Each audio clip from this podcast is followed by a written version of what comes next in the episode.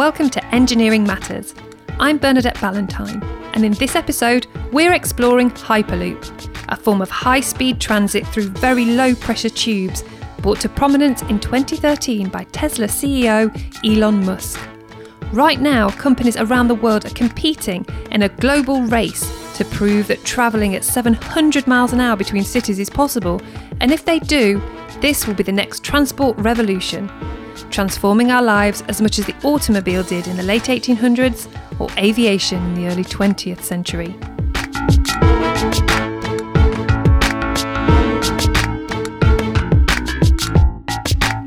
Hyperloop technology uses linear electric motors to drive magnetically levitating capsules or pods through very low air pressure or vacuum tubes. In theory, this lack of air resistance results in speeds of up to 700 miles an hour, cutting journey times from hours to minutes. London to Edinburgh, for example, would take around 40 minutes, approximately half the time it takes to fly. Further afield, companies such as Virgin Hyperloop One predict that the journey time between the east and west coast of the US, New York to Los Angeles, an incredible 4,500 kilometres, would be just 4 hours 28 minutes. If you want to know the time forecast between any major city, they've got a route calculator on their website and I spent what seemed like hours playing with that earlier. Melbourne to Sydney? 53 minutes. Mumbai to Delhi? 1 hour 22 minutes. I could go on, but I won't, because there's a long way to go before these journey times become possible. Support for this episode comes from Leybold, participating in innovation. Whether Hyperloop initiatives will come to fruition depends on a variety of parameters, just like all major innovations of the last century. Technically, the principle is relatively simple.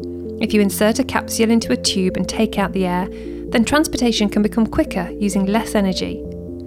Offering the right vacuum solutions for demanding applications to customers is what Leybold stands for since 1850.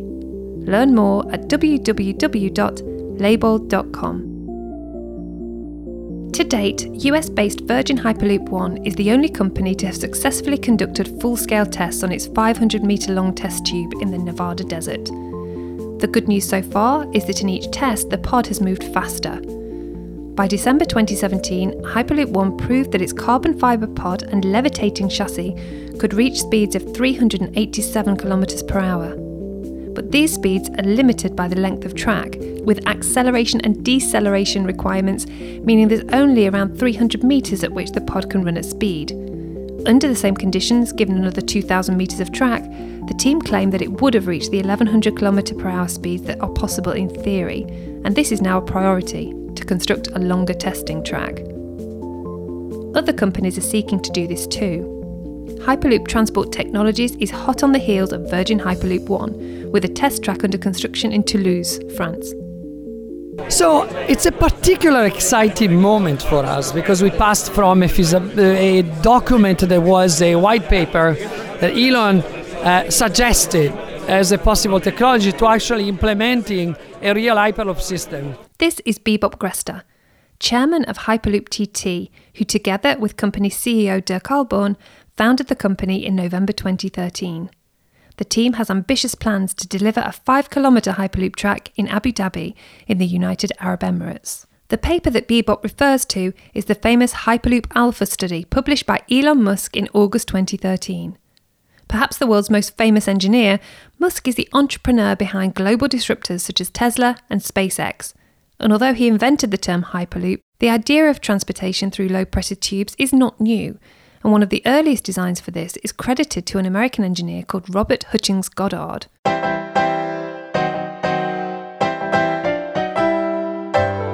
Goddard's better known for inventing the world's first liquid fueled rockets, the first of which was launched in 1926. But long before this, in 1904, Goddard was studying physics at the Worcester Polytechnic Institute in Massachusetts. His assignment? To write a paper on the future of transport in the year 1950. His proposal was that passengers would be transported via magnetically levitating capsules sitting in steel vacuum tubes. The 200 mile journey between New York and Boston would take just 10 minutes, he said. His essay was published in the Scientific American, but the idea never really took off.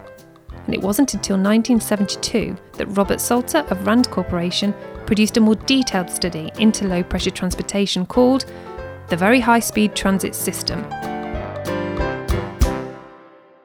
Yet again, the world was not ready to move forward with such technology, and it took Elon's 2013 report and his forward thinking decision to make the design open source to catalyse development.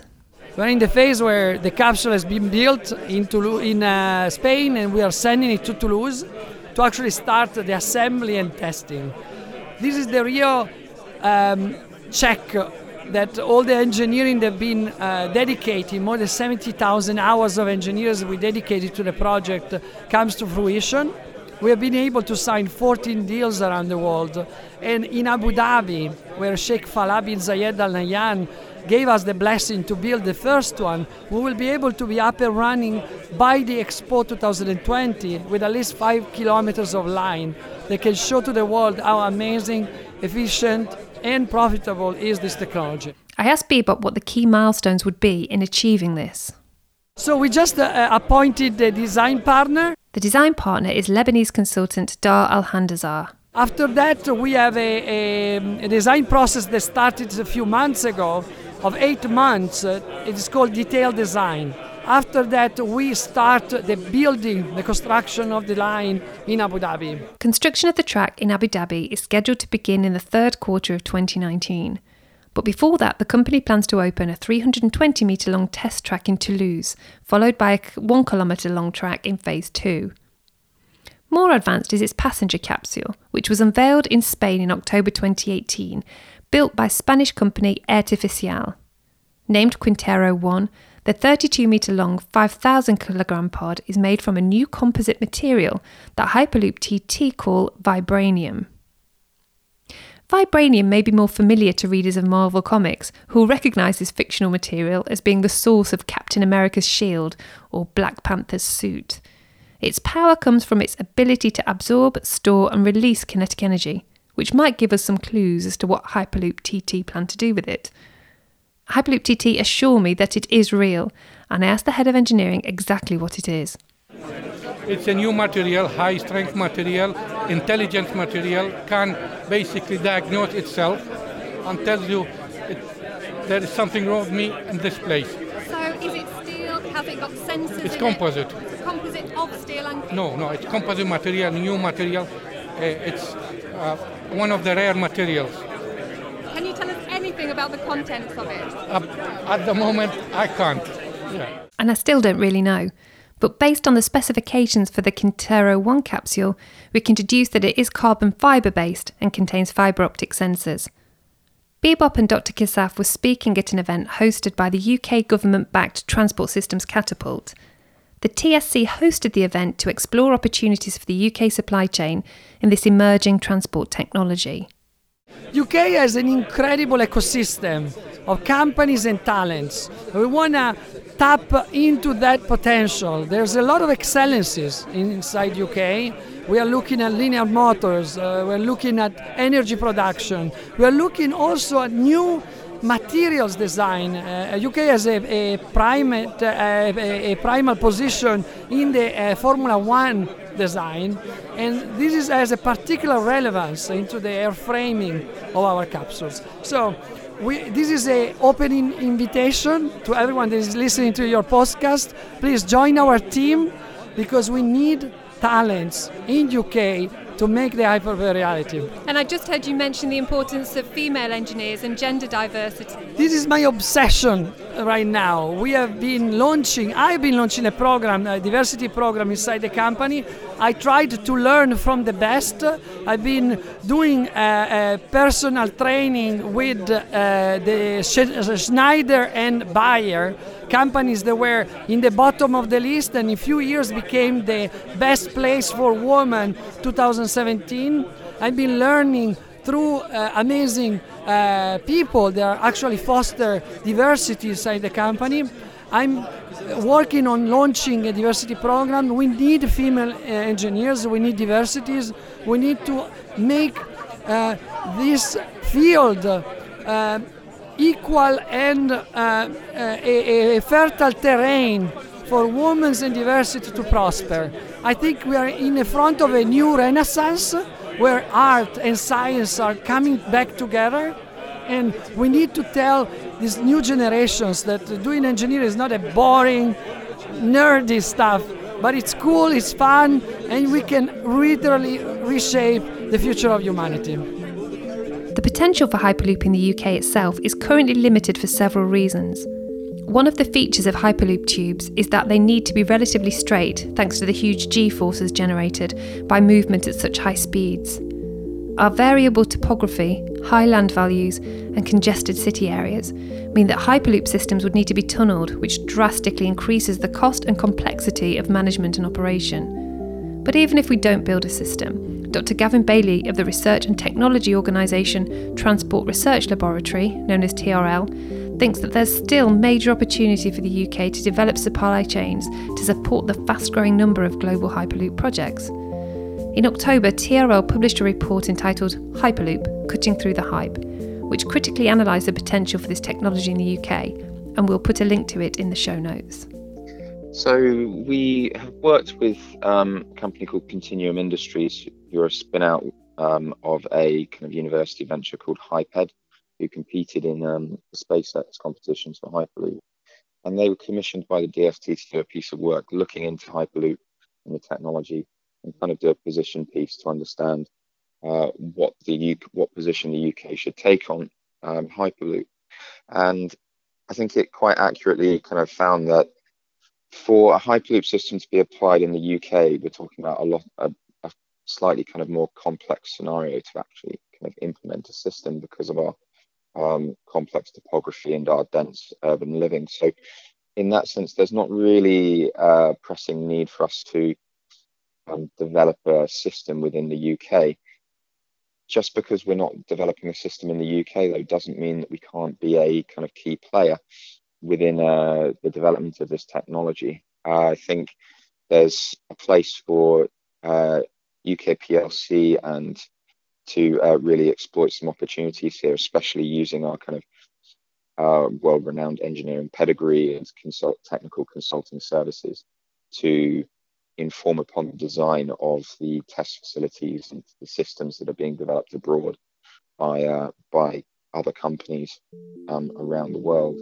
To enable a UK supply chain, Dr. Bailey is calling for creation of a new unified body consisting of around 10 to 15 research, development, engineering, and industrial organisations to engage with and inform the emerging global industry one of the things that we're we're kind of calling for in TRL is to develop a centre of excellence for Hyperloop, where we can pull together a uh, almost virtual team of um, expert organisations, engineering industry, um, and research and technology organisations like ourselves into a mix so that we can consult on um, on Hyperloop and form a kind of unified body uh, for for this new um, transportation concept.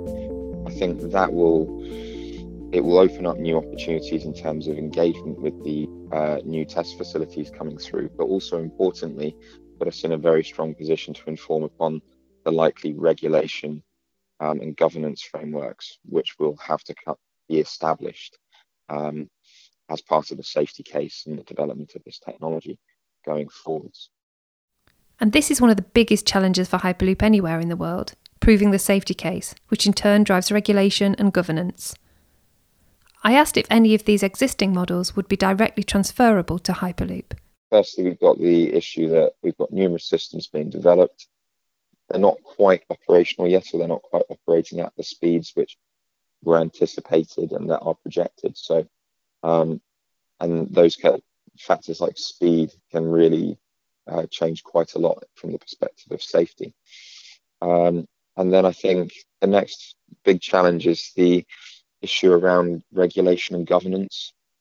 Uh, because we took, as with any kind of new transport concept, we're having we're going through the same kind of pains with uh, with autonomous vehicles. The governance process will be poorly defined, and we won't know who would be most appropriate to position to regulate the safety of that system.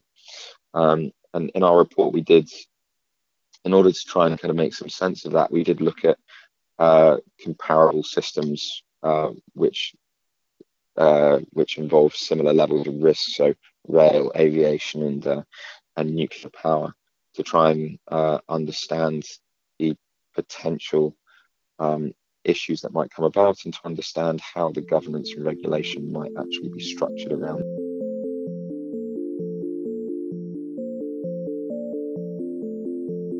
Support for this episode comes from Bentley Systems. Bentley Systems is a global leader dedicated to providing architecture, engineering, construction, and operation professionals with software and services for advancing infrastructure. From planning to performance, Bentley's Open Rail solution is accelerating the digital advancement of rail and transit owner operators and their supply chains around the world. A leading example is Mass Rapid Transit Corporation and its SSP line in Kuala Lumpur, where Open Rail's integrated applications and connected data environment is helping to increase productivity by 35% and enabling a geographically dispersed team to collaborate as if centrally located. To learn more about the project and how Bentley's Open Rail is helping MRTC transform the lives of millions of Malaysians today in preparation for a better tomorrow, visit www.bentley.com slash ssp-line.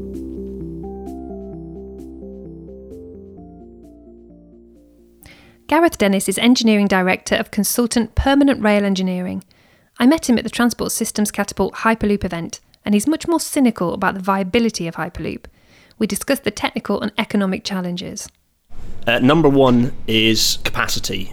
Um, Hyperloop will move around about 3,000 to 3,500 people um, per hour per direction uh, in one tube. This is based on the size of the capsules, which will carry 28 to 40 passengers, and the distance that has to be maintained between them when travelling at 700 miles an hour. Um, and you compare to the, the existing sort of sustainable transport, high speed rail, conventional rail, uh, that's 20,000 um, passengers per hour per direction. So you can see there's a huge difference uh, there. And the extra speed that Hyperloop provides doesn't make up for that dis- difference in capacity. So, challenge one is that Hyperloop um, just doesn't really move that many people. Um, so it's difficult to see what, what realm it fits into. Hyperloop supporters argue that the main benefits are not about capacity so much as the advantages that come from bringing cities closer together. There's a lot of technical detail, um, not so much to do with the vacuum tubes and things, but more some of the more mundane stuff, like how you actually switch these pods between different tracks, um, because they are tracks. Uh, so that's quite complex. And at the moment, really, uh, there's not enough evidence out there f- to be interrogated by the general public, by other experts, by third parties to really understand the practicalities of Hyperloop yet. Details such as the arrangement and design of switches that allow capsules to leave the main tube to collect and discharge passengers, undergo maintenance, or change direction are going to be limiting factors in the design of Hyperloop. Um, at the moment, high speed switches on the existing railway, conventional railway, are already very complicated. There, there are lots of things that, that, still go wrong, despite the fact that actually we've had switches that look pretty much the same since the 1500s. So that's a very long development cycle. And for Hyperloop to turn up and say that they can come up with a completely new idea in 20 years or less uh, that'll work, that'll be completely safe, and that won't crash pods into, um, you know, crash pods uh, willy nilly um, is quite a tall ask. So that's that's a big question, and there there are some interesting ideas and patents that have that have, that have, that have arrived um, that people have come up with. But the challenge with all these things is building a safety case. Uh, the railway has 200 years of safety case on on switches. They're they're you know up to five six hundred meters long for you know 300 kilometers an hour or less. If you've got a 700 or a, a you know 1100 kilometer an hour switch, that's going to be you know a couple of kilometers long. That's the, the, the tolerances are going to be minute, you know, fractions of millimeters. Um, that's an inordinate engineering challenge. One of the claims made by proponents of Hyperloop is that the use of solar panels to power the low energy system, coupled with regenerative braking, would result in systems that were effectively self financing. Uh, I and not many other people have seen any evidence to suggest anything about uh, either the costs of the infrastructure or the energy efficiency. I, I, I have not seen enough evidence to just believe those claims. I do not believe them. That's not to say that Gareth isn't impressed by some of the technology. Some of the technology is quite cool, and, and you know it, it's it's exciting stuff. Uh, but the the fundamentals of the system capacity that technology doesn't solve that. That's just physics. It's just the equations of motion, um, and they're not. There's no way of getting around that unless they increase the capacity of each pod. At which point it starts looking a bit like a normal railway again, and so it looks a little less futuristic, and the um, venture capitalists might not support it. For now, there seems to be more optimism around the potential for freight based Hyperloop systems, which have fewer complexities than passenger transit. In April 2018, Virgin Hyperloop One signed an agreement with one of its major investors, DP World, to create DP World Cargo Speed, a Hyperloop enabled freight movement system. And back in the UK, a company called Magway is developing a Hyperloop based parcel delivery demonstrator system between Old Oak Common in London and Milton Keynes. Although this will use linear induction motors, the cargo will run along rails in 1 metre diameter tubes rather than magnetically levitating in larger tunnels, and it won't be in a vacuum. The project received £650,000 worth of funding from Innovate UK's Emerging and Enabling Technologies competition. A condition of this is that the trial is independently assessed. TRL, therefore, is conducting independent monitoring and evaluation, which involves collecting and assessing data from the project partners.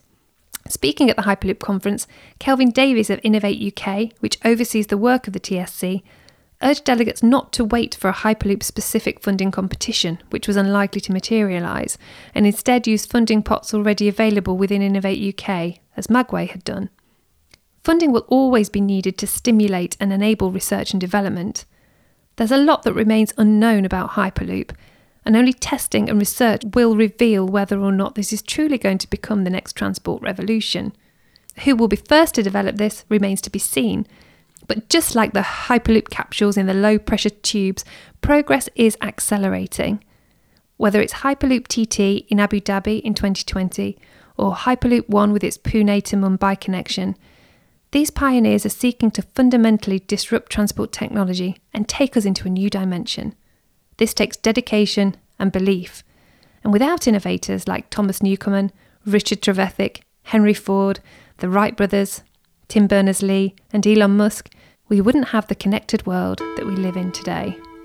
Hype that you've seen on the Hyperloop is also an incredible opportunity.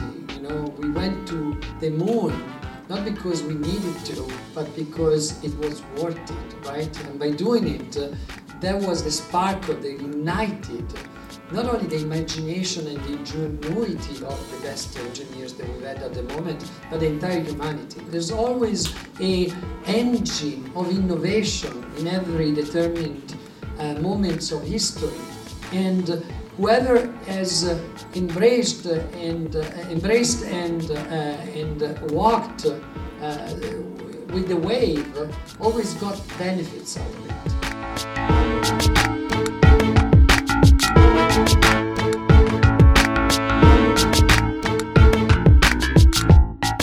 Engineering Matters is a production of Reby Media, produced and hosted by Bernadette Ballantyne.